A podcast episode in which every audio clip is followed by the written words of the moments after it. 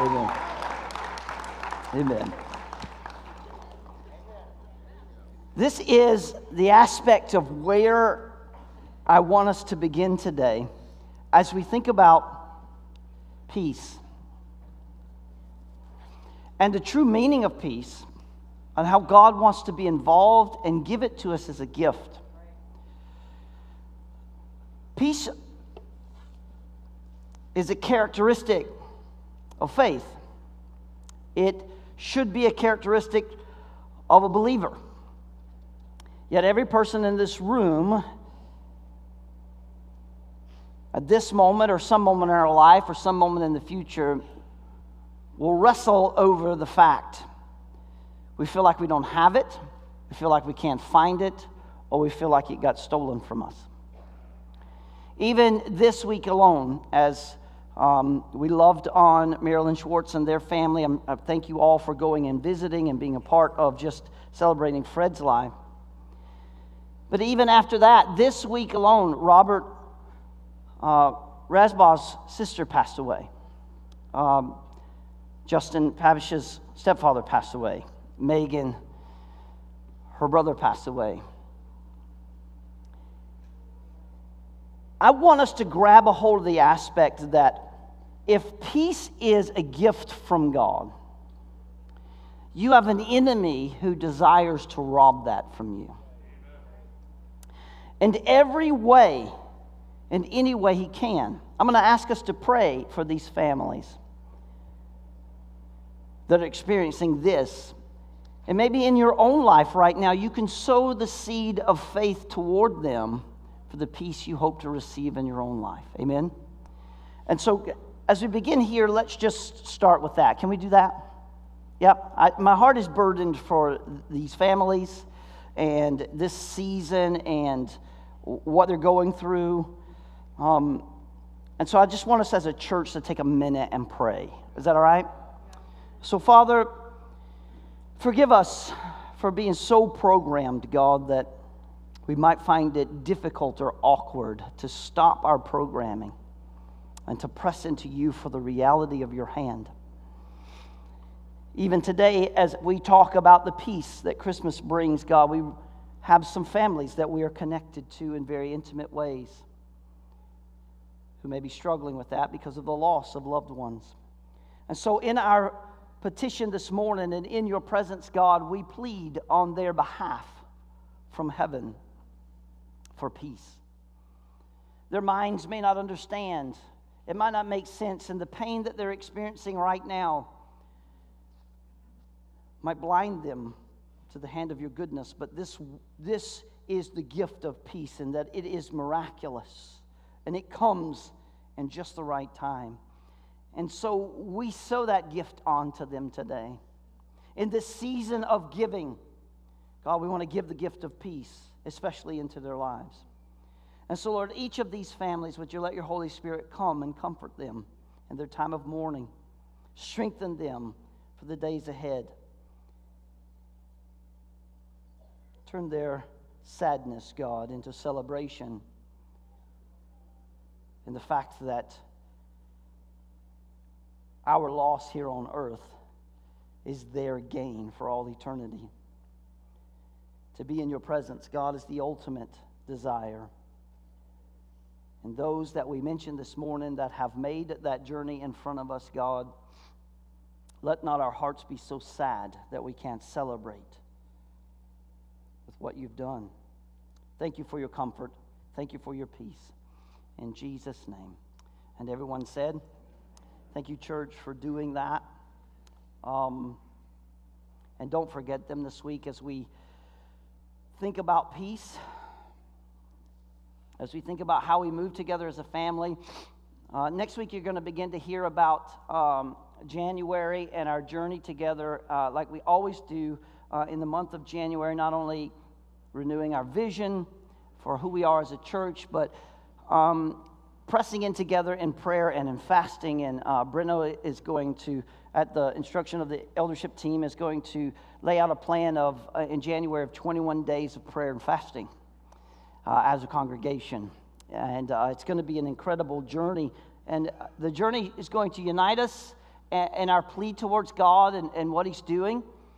Uh, and so, even this week, if you think you can put some time aside to pray and fast for these families uh, in this season, I think it would be good in that sense. And so, let's, let's press into the word this morning. Um, Luke chapter 2, very famous portion of scripture for this time of year, verse 8. And in the same region, there were shepherds out in the field keeping watch over the flock by night. And the angel of the Lord appeared to them. And the glory of the Lord shone round them. And they were filled with great fear. And the angel said to them, Fear not, for behold, I bring you good news of great joy that will be for all people. For unto you is born this day in the city of David a Savior, who is Christ the Lord. And this will be a sign for you. You'll find a baby wrapped in swaddling cloths lying in a manger. And suddenly, there was with the angels a multitude of heavenly hosts praising God and saying, Glory to God in the highest, and on earth, peace among those whom his favor rests. Father, bless the reading of the word to the hearing of our ear and the receiving of our heart in Jesus' name. And everyone said, let me open up with a statement that, in the light of everything that's happening here this morning, uh, so that we grab a hold of this particular part of our Advent journey peace. For all the times that you've struggled to find it, for all the times that you feel like you've lost it, for all the times that you feel like it's the only thing your heart uh, pleads for, needs, or wants in this moment. In, in any of those times, in any of those situations, we can all agree that when we finally found peace in a moment, that the path to that peace usually started in an unexpected way. Like in our mind, when we were looking for peace, when we were trying to find peace, when it was stolen from us, in our mind, we could lay out the path that we would see about how that peace would be found again, how we would uh, reattain the peace, how we would get it back. Come on, somebody. But the truth is, in every one of those situations, in every one of those circumstances, in all of those areas, the path of peace always came in a most unexpected way. That's not how I expected to receive it. That's not how I saw it coming. And sometimes, because of that, we actually miss it. To set it up,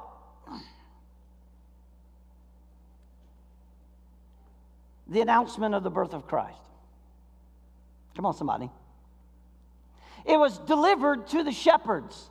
Uh, the announcement of the birth of Christ was given to, let me just say it this way without being derogatory, but trying at the same time to bring us to the understanding of what's happening here. The announcement of the birth of Christ was given to the fringe area of society.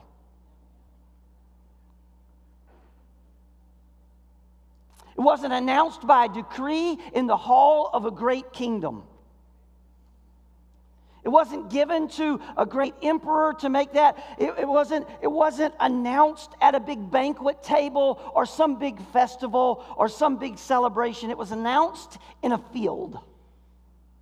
You'll, you'll have to hold on to me with my voice because um, yesterday I didn't think I'd be able to preach today. Uh, through prayer and uh, big dumps of vitamin C and lots of spoonfuls of uh, honey, I'm here. Amen.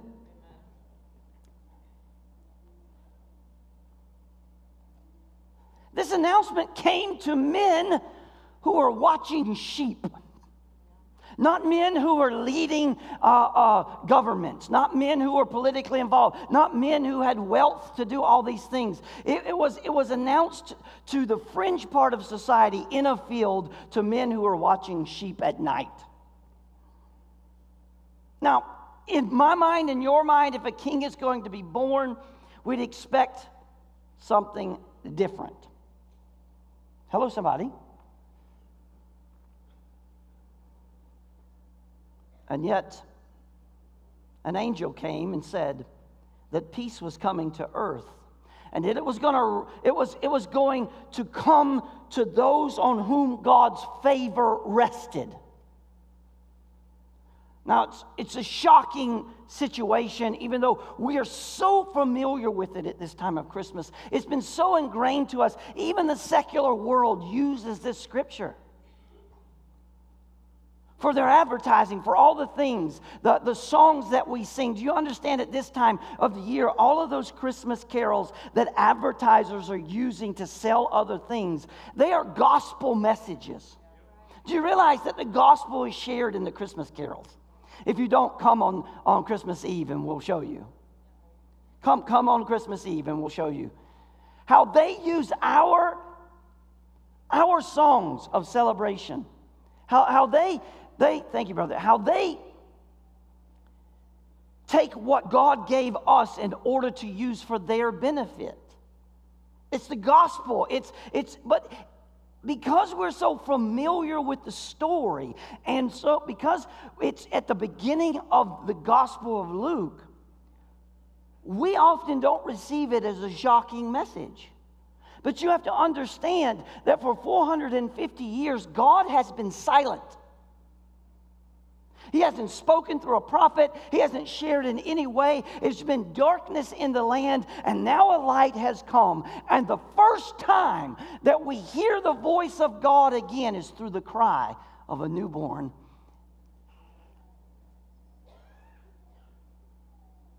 God in the flesh. And the first time he speaks. Come on, church.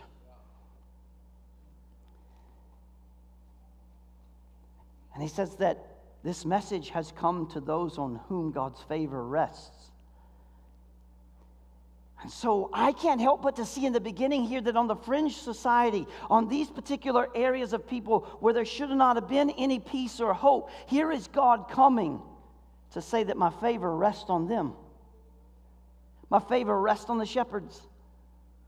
And they were offered peace. And I want to say to you this morning that if it can be given to them, it can be given to you and I. Come on, church. Because I know I'm not alone in here and, and feeling like there are times when I'm on the fringe of. Hello, somebody. We live in a world now where it's a negative thing to be a Christian.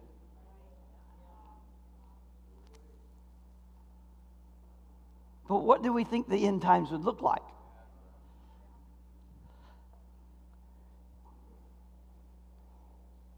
Last week we began with hope. It's the heart of Christmas. But now we see the faithfulness of the prophetic words of God coming and speaking to us in a fulfillment that's unexpected. The birth of Christ is what gives us hope. And so, no matter what we face or where we're at in life, God is right on time. Somebody say amen. Come on. It's hard to believe that when you've waited for a long time. It's hard to believe that when you're in a moment and all you want is the pain to stop or the confusion to go away or the fog to clear and clarity to come. It's hard to believe that God is right on time, but He is.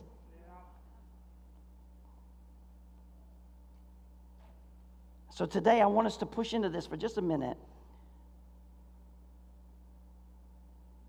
Can I say to us that the reason for the birth of Jesus is that God desires to see his creation no longer broken or in conflict?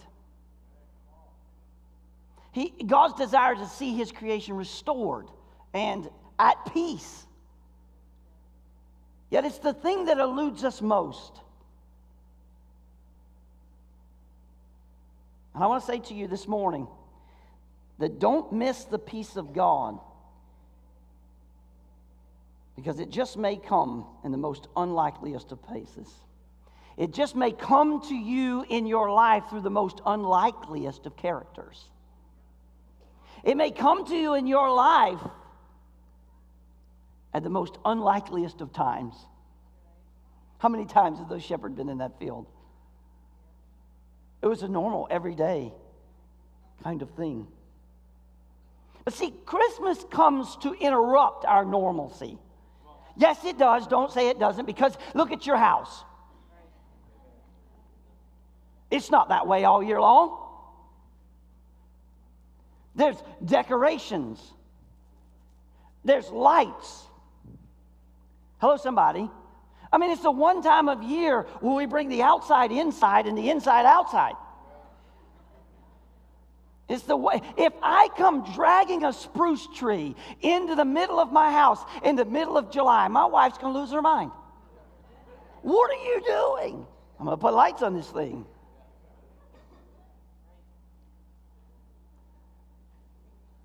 But see, Christmas comes every year and it interrupts our normalcy. And that's on purpose. And I love how the Bible opens up after all this silence, after all these years. I love how the Christmas story begins. And when it begins, it begins with the oddest group of people it could have began with. And that's why I love church. That's why I love who we are. When, when people ask me all the time, who, who, what is firm? We're just an odd bunch of, I just, we just love Jesus. I don't know what to tell you. Just love Jesus. I don't know.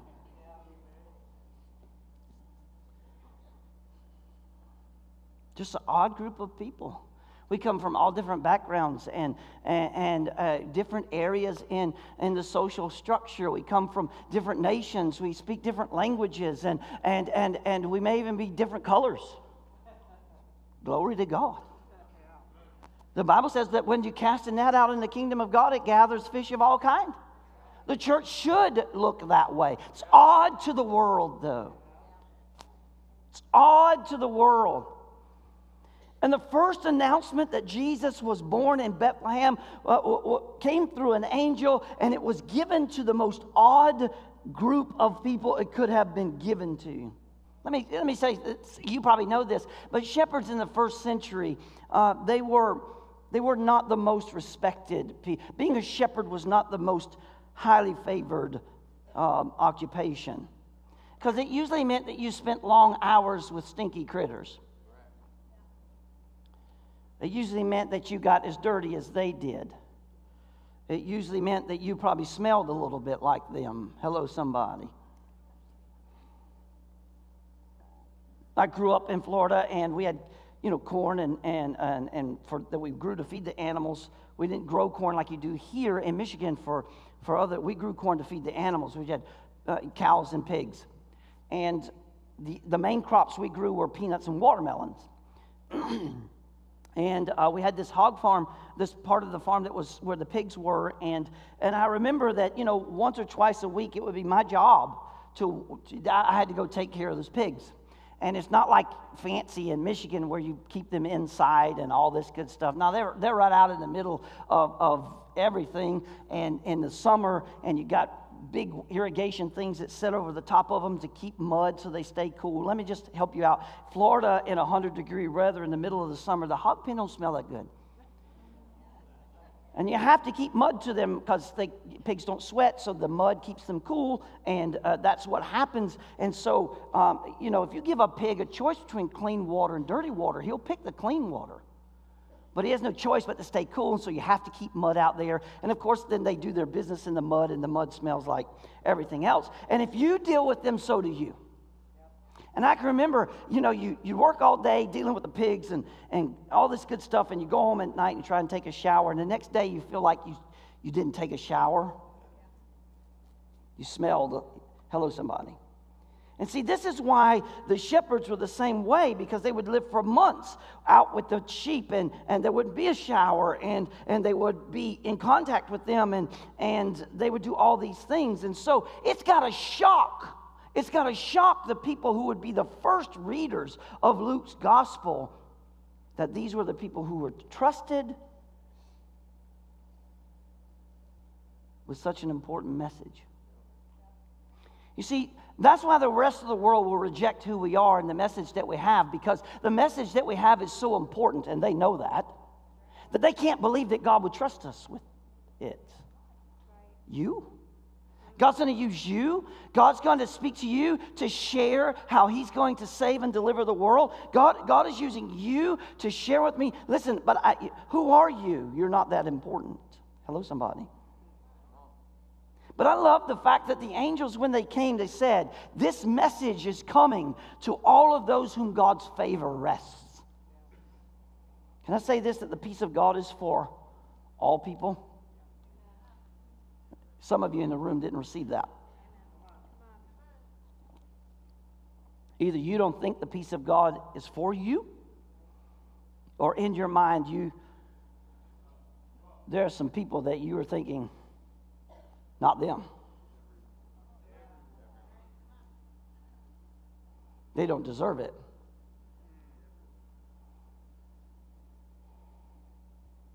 But the peace of God is for all people.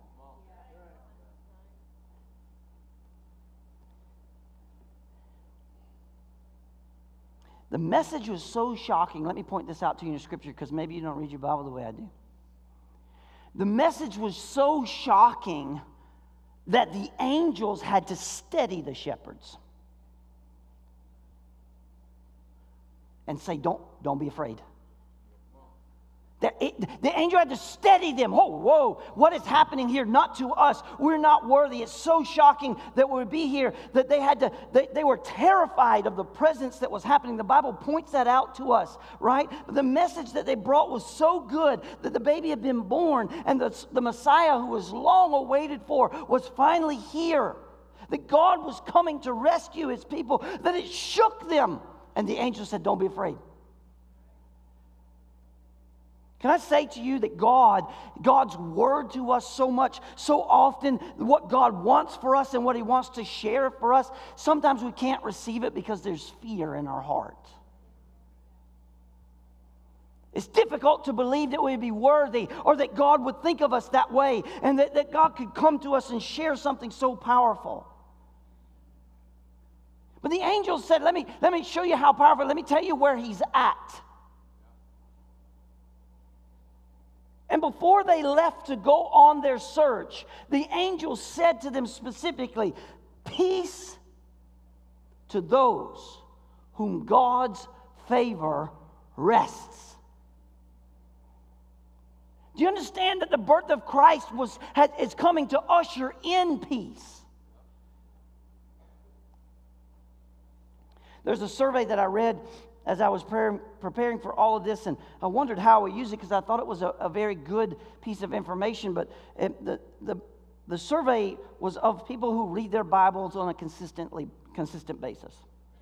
And of all of those who were, specifically was targeting those who had a, a very great, diligent daily routine of the scripture and those things. The question that asked on this survey was of all the people in the scripture, whom do you relate to most? And one third of all the people who took this survey said the shepherds. Now, think about that for a minute because, like, I love Nehemiah. He's a builder. I, I, love Nehemiah that he, he had one plan going in and he wasn't afraid that when he engaged to see that needs to be moved a little bit. That needs to be adjusted a little bit. I love that Nehemiah was not dissuaded by the enemy. I love that he was so sure about what he was doing and what he was called to do that nothing would, would dissuade him from that. I love every bit about who he is and, and what he portrays. When I think about, man, do I relate to him though? Let me tell you why it's hard to relate to my favorite Bible character. Because I see all the things he did right and all the things I screw up.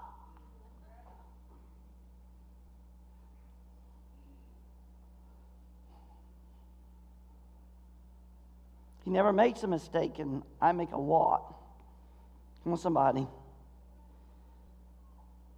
He knows when to adjust, and sometimes I'm too committed to my own way. But when I read this and I thought, one third of all people can relate to the shepherds. Was like, I can, I can, I can get that. I get that. because they were average and they were ordinary people. But what is shocking is that the average and the ordinary was invited to see the birth of the King of Kings. And what I find most amazing when God wanted to announce the arrival of his son, he didn't do it in the presence of kings or queens. And there were plenty of them. He announced it to the poor and to the forgotten. Come on. Come on. When you have lost your peace, I don't care how much money you got in the bank. Come on, it depletes you. And you never feel so poor in your spirit than you ever do when you've lost peace and when you can't find peace or when you're grasping for it or something is there. Listen to me, church. I, I want you to grab a hold of this this morning because it's so good. When you have lost peace, it is instantly and very easy for us to feel like God has forgotten us. How could this happen? When you've lost your peace, it feels like you're all alone, you're isolated, or maybe you're grasping in the dark. Whatever has happened, it is easy to feel depleted and forgotten. But that is why this is good news. That is why the Christmas season is so powerful. If God's favor was offered to the shepherds, then surely God's favor and his peace is available to you and to I in those moments right then and there. It's the greatest need in the world peace. From the time that sin enters the world, all of creation is affected. The Bible says that all of creation groaned, it changed. Not just Adam and Eve, but everything broke. And ever since that moment, we've been at odds with God. The Bible says that we were God's enemies. Come on, church. You, you got one, you got two, you got a couple of enemies. Have you ever tried to make peace with an enemy who's not interested in peace? No matter what you do or how you strive, no matter how much your heart learn, yearns for it, every time you're rejected, every time you're fought back, and it seems like it only makes it worse.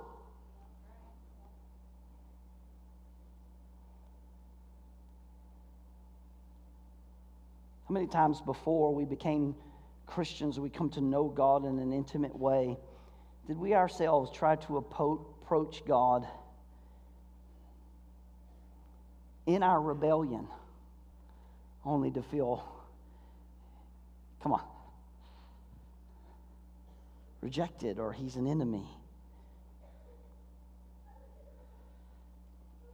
And sin doesn't just stop there.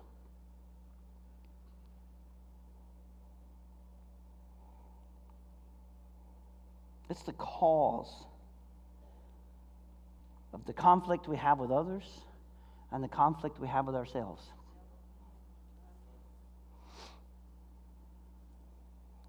See, I think it's bad doctrine. It's just me. You can chew the meat and spit out the bones.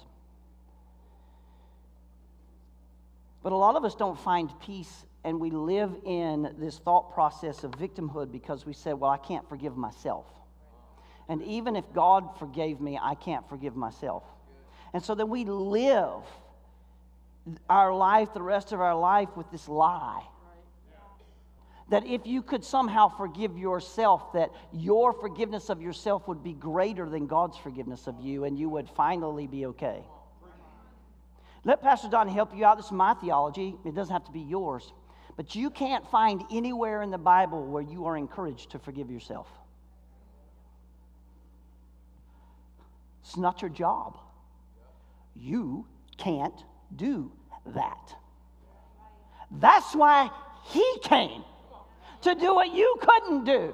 And when you finally receive the forgiveness of Jesus, you can release all of the things that held you in bondage and in lie and receive the peace of God that surpasses all understanding so that you can be free in God Stop buying an unbiblical statement that I can't forgive myself. Not your job.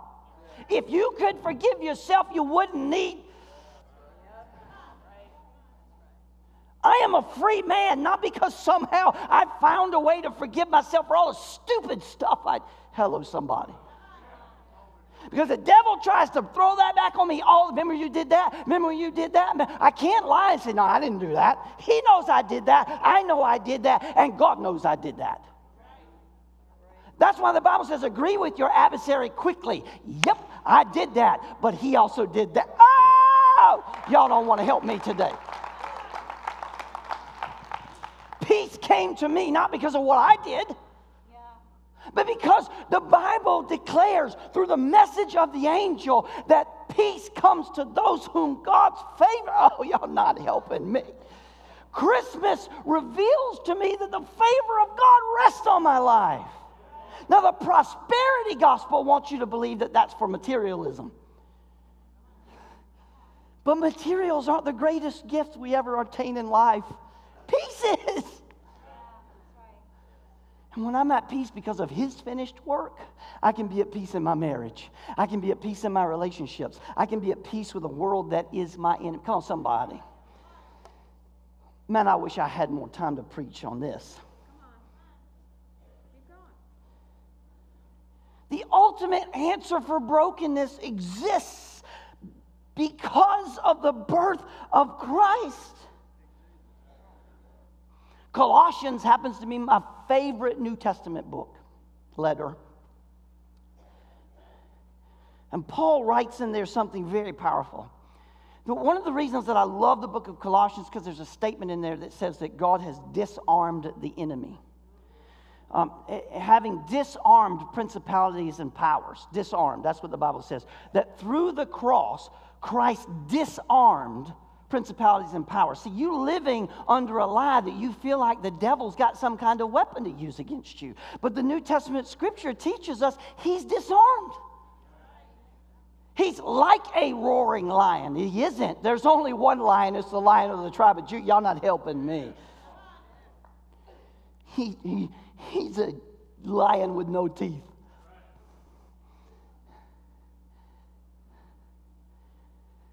Well, watch what Paul says to the Colossians. He says in chapter 1, verse 19, For in him all the fullness of God was pleased to dwell.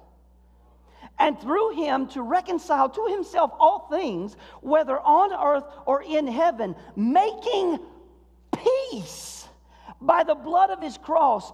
And you who were once alienated and hostile in mind, doing evil deeds, he has now reconciled in his body of flesh to by his death in order to present you holy and blameless and above reproach before him.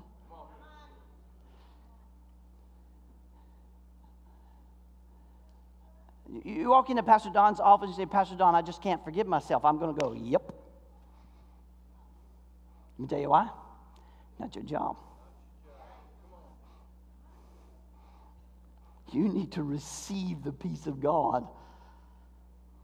You need to receive the peace of God in your life and stop believing a lie. Was a gift, and Christmas declares it. Let me put it to you this way to understand the peace that Christmas brings, you got to understand that although Jesus arrived in a cradle, his life would lead to the cross.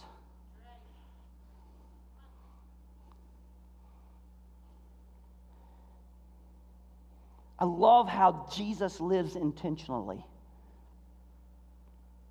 That's the thing most people won't understand about your life if you're a Christian, as you're Christian, eh, a born again believer. They'll call you Bible thumper or a radical or a legalist or all those type of things. But see, in my mind, I'm just living it intentionally. Spiritually, I'm living intentionally. Financially, I'm living intentionally. Do you understand that? I, I, mean, I may not have everything everybody else does, but I'm living intentionally with what I have. In obedience. Emotionally, I want to live intentionally, and, and that's the hardest for us all. Let's get it. Come on, let's get it. Physically, I want to live intentionally, although little Debbie cakes are my enemy. They're terrible. They're great. They're amazing. Especially this time of year when they make them in the form of a Christmas tree. Like, who can't celebrate that? I love Tavin Dillard. I don't know if you guys follow him. He's a little IG guy, sort of. He, he, he, had a, he had one of those white little Debbie Christmas trees wrapped in a thing. He said, This is a perfect, perfect thing for Christmas. All you get, it's like a pre wrapped Christmas present. You just pull out of the box and write somebody's name on it and throw it under the tree. Who's not happy with that? Merry Christmas. There's a little Debbie cake.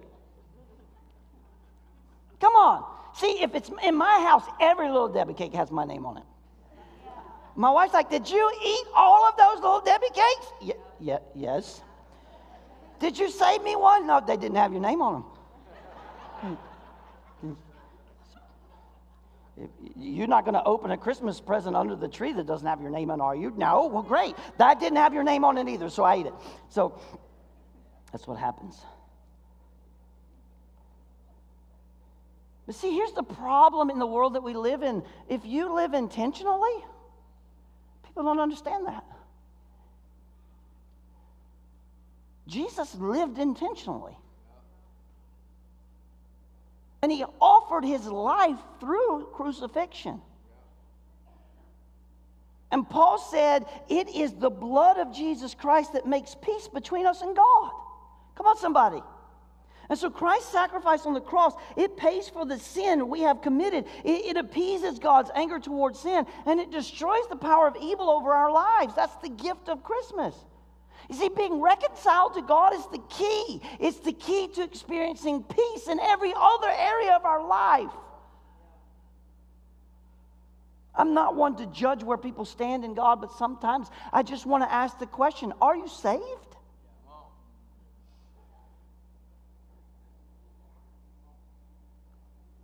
Not my job to judge whether a person is written, but I'm telling you what, I can tell the difference between a, a banana and an apple. Are you saved?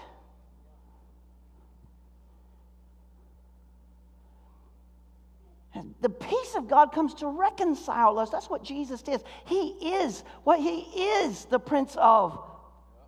He is the Prince of. He is the Prince of and He is the one who's reconciling us to God. When we receive the gift of forgiveness that's offered to us, we become friends with God. Come on, somebody. But see, here's a false doctrine of the Western world church. When you become a believer and you're made right with God, that means you ain't to face any problems anymore. And that's just not the case. If you'd have just had more faith. Did Paul not have enough faith? Because if that's your doctrine, that it's got to apply all across the board.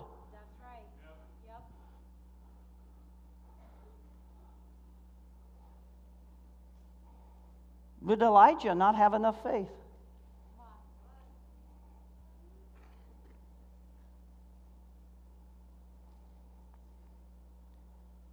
Peace doesn't mean you won't have any problems, church. Peace means your problems won't have you.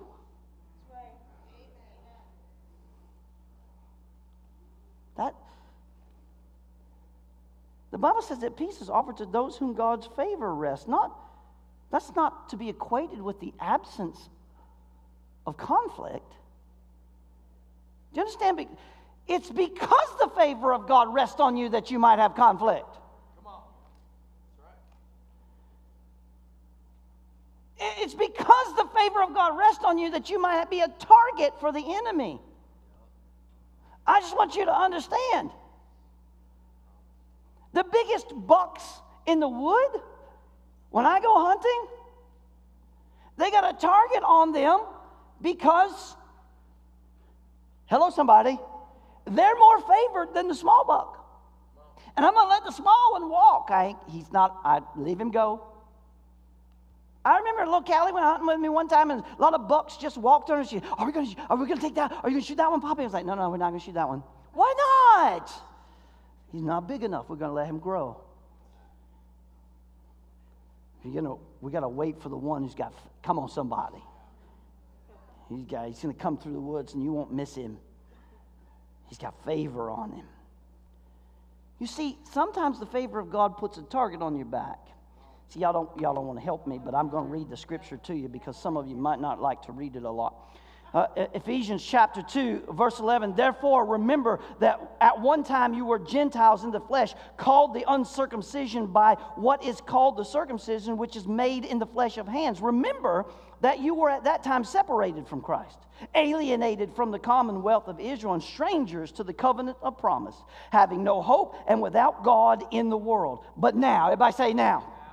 But now in Christ, Jesus you who were once afar off have been brought near by the blood of Christ.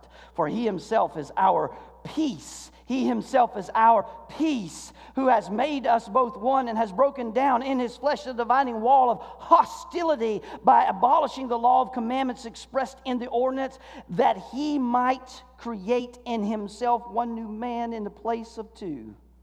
So, making peace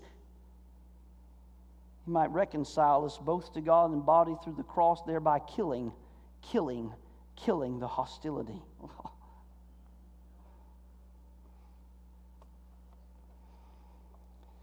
If I were to ask you before this sermon, what was the, what's the absence of peace, you would say hostility, conflict. What's the absence of peace? War. Come on. So, how can we have peace if there isn't an absence of conflict. Isaiah's prophecy.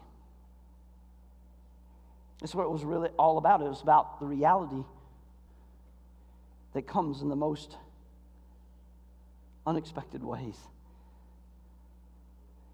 Because, see, you're expecting peace to come in the form of no conflict. You're expecting peace to come in the form of no hostility. Come on, married people. You expect to have peace in your marriage if you don't argue. okay. Come on, somebody. That is not an option. Listen, I'm telling you one time, my wife was, listen, she was not happy with me.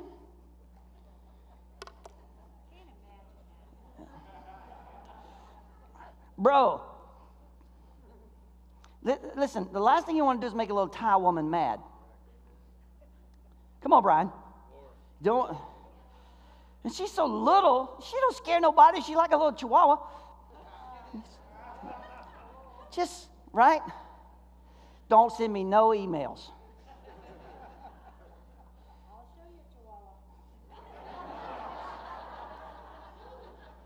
she's down on the ground and she's got the prophetic finger out, and man, she is boxing my ears. I mean, I kid you not. And she hops up on the couch because she didn't want, she wanted to look me in the eye. and I lost it. I looked her right in the eye. I didn't say, I'm sorry. I didn't say, I'll do better next time. I just looked her right in the eye and I said, I have never been more attracted to you in all my life. now, that didn't really help the situation.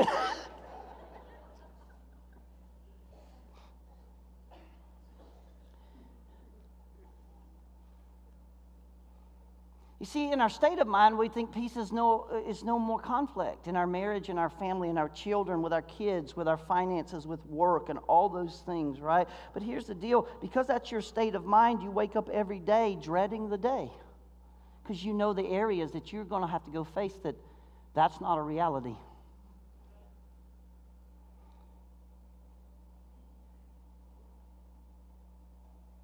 Christmas brings peace to us in a person.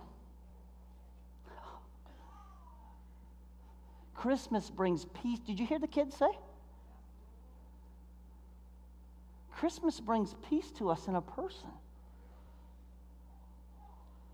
Christmas isn't the gift of a lack of conflict, it's the gift of a person who brings peace during conflict. You're still going to have circumstances. You're still going to have things that challenge you and challenge your relationships. You're still going to have to navigate through life. The promise of his presence makes that navigation something that's possible, not because there isn't struggle, but because we know that he is with us to give us peace in the moment of that struggle, in the moment when our heart is feared and, and full of terror. That's where guidance and strength comes from. We can lean on him when we get tired because he promises to bind up the wounded.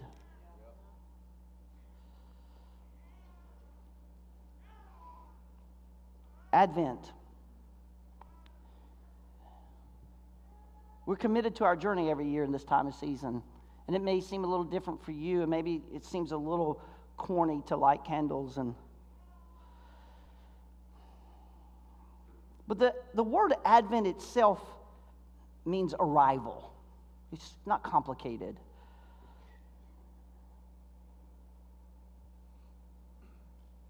jesus' first coming was the light of the world like sitting around a lit christmas tree at night you, you turn off all the other lights and you experience the glow of the tree, not the, sh- the, the tree doesn't really shine, it glows. Does that make a difference? Does that make sense? Like a flashlight shines, it blinds you.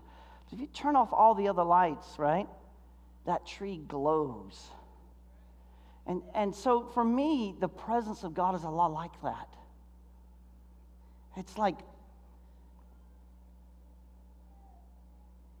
His presence washes over me like the glow. It calms our fears and steadies our hearts. But we can't forget that the Advent season not only reminds us of his arrival, but it reminds us of the future. Because there's another Advent coming the second coming of the Lord. And that's when He makes all things right once and for all. His peace covers our past. Can I help you? His peace meets us in our present. Come on, church. And His peace is a promise for the future. Oh, I love it. And so there's a purpose for the gift of peace. You and I could look at all the world's problems right now and we could say, the greatest need that people have is the peace of God in their hearts. And who else is going to share that if not you and I? If not the people whom God's favor rests on. You see, the reason you can relate to the shepherds is not only because you see them as ordinary, average people, but because in your heart and in your soul and in your spirit, you have the same call Go. Tell. Come on, what's that song? We're going to sing it on Christmas Eve. We're going to sing it. Go. Tell it on the mountain. Come on, church over the hills and everywhere go. Tell it on the mountain that Jesus Christ has. Come on, church. See, that's what I'm talking about. We relate to them not only because we feel stinky, not only because we feel marginalized, not only because we feel overlooked and ignored and done away with, but because we have the same call go and tell. Give the world what it really needs, and that is the gospel that Jesus has come. The Savior is here. Come on, church. Peace is our purpose. It's not optional for you and I to embody the peace of Christ. It's an expectation that as a follower of Christ, we would carry it. Jesus he illustrates that in Matthew chapter 5 in the Beatitudes. He says, What? Blessed are the peacemakers, for they shall be called the sons of God. The angel said, Hey, this peace, it's available to those whom the favor of God rests. And so Jesus says, Blessed are the peacemakers. You see, we find peace at the heart of Christmas because God desires us to be in right relationship with Him and with others. Come on, worship team.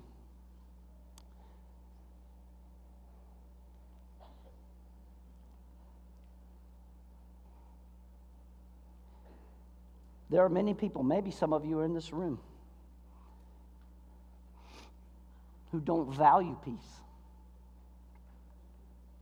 And so they live in a constant state of conflict. You ever met, you ever met that person that's always looking for a fight because they ain't in one? And you're just like, bro, why you always want to fight?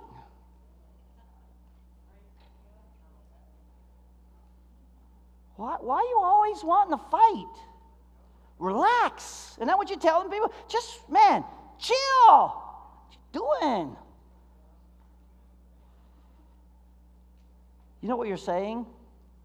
You don't value peace.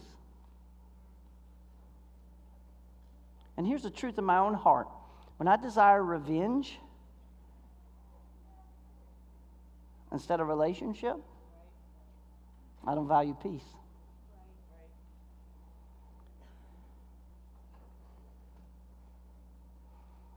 That's when I need to be willing to receive, seek reconciliation. If I'm going to fight for anything, you know what I'm going to fight for? Harmony and peace. Come on, church. Listen, when the worship team did that last song they began a cappella, did you hear the harmony? And that's I love that because I love hearing the church sing. I love it when the church is louder than the worship team the harmony, many voices at peace with one another. You ever, you ever listen to a four part harmony? Come on, like a quartet, and you're like, how do they do that? It's so perfect. Come on, Rita, help me out. Woo, remember those days?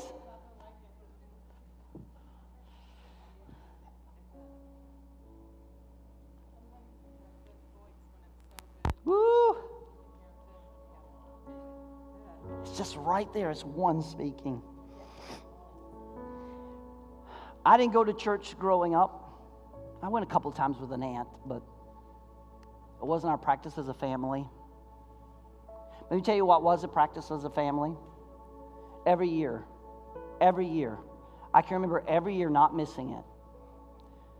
We would always watch Charlie Brown's Christmas. And it wasn't until I became a believer that I understood that Linus was quoting Luke chapter 2. And it was God in the background prepping me for the message and the story. And it's interesting to note that all through Charlie Brown's Christmas, Linus never lets go of his blanket. The only time he ever drops the blanket is when he quotes Luke chapter 2. Pay attention to it. He leaves it on the floor.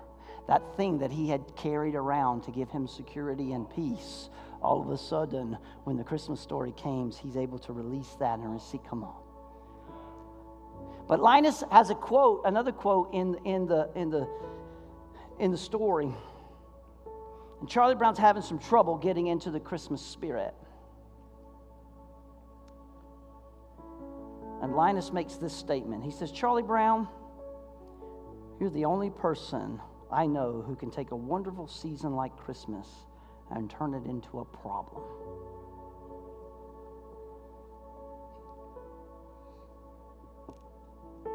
Unfortunately, this is the outcome for a lot of people who believe Christmas is about other things other than hope, peace, joy, and love. And I pray that this Christmas, will you stand with me? We would be a people who embrace the gift offered through Christ who died. That we might live in the right relationship with God and with others. And here's my challenge to us as we move through this week in Advent, this whole week, starting today, the first day of the week, all the way through Saturday. I hope your meditation will be on peace. Hope your prayer will be directed that way. I hope that the scripture that the Lord leads you to this week as you read will reveal more and more of that. Now, let me give you a couple of things. My notes are on the app. If you want them, you can download them. These questions are there. What kind of things tend to rob peace from people's lives? How's the presence of God and the presence of peace related? Why is Christ's sacrifice necessary to reconcile us to God, to ourselves, and to others? And what is one practical way to live a life as a peacemaker? Come on. If Christ lived intentionally, so should we. And the Sunday morning sermons have got to be more than something you endure. Help me out. Then it'd be something that hit our heart and change us. It doesn't matter whether we come to the altar or we don't. It, what is the Word of God speaking to me? I always took Pastor Rick's messages home with me. How, what does that mean? How do I dig this out? What kind of things rob peace from my life? What, how's the presence of God in my life related to the peace that God wants to give me? Why is his sacrifice necessary for me to be reconciled not only to him, but to myself and others? How can I live practically as a peacemaker? That's the Advent challenge this week. That's the challenge that our children laid out to us as they read the Advent reading this morning. That's the challenge of the Word of God. It's the challenge for us to receive right now. And I want to say this that as we go into just a moment of worship here, the altar's open if you want to move. receive the peace of God in your life. Maybe you're in this room and you're not saved. Maybe you've never received Christ as your Savior and you've been looking for something. And this morning you've heard peace. That's what I've been looking for. That's what I've been looking for. That's what I've been looking for. I would encourage you to come this morning and give your heart and life to the person of peace. Let him wash you from your sin as far as the east is from the west. Let me tell you something this morning. I heard something that's pretty powerful. There's a reason the Bible says that when God washes our sins as far as the east is from the west, that the Bible doesn't say from the north to the south. Because, see, if you start traveling north, at some point, you're going to start traveling south. And at some point, you'll start traveling north. But if you travel east to west, you'll always travel east.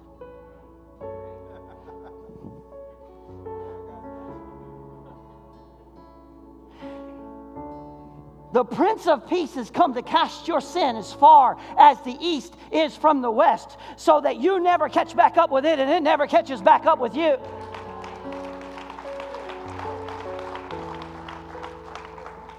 This morning, if that's you, if you're watching you want to give your heart and life to the Lord, now no one's going to judge you, right? Jesus stepped out on the cross publicly. I encourage you to step out publicly for Him. Amen.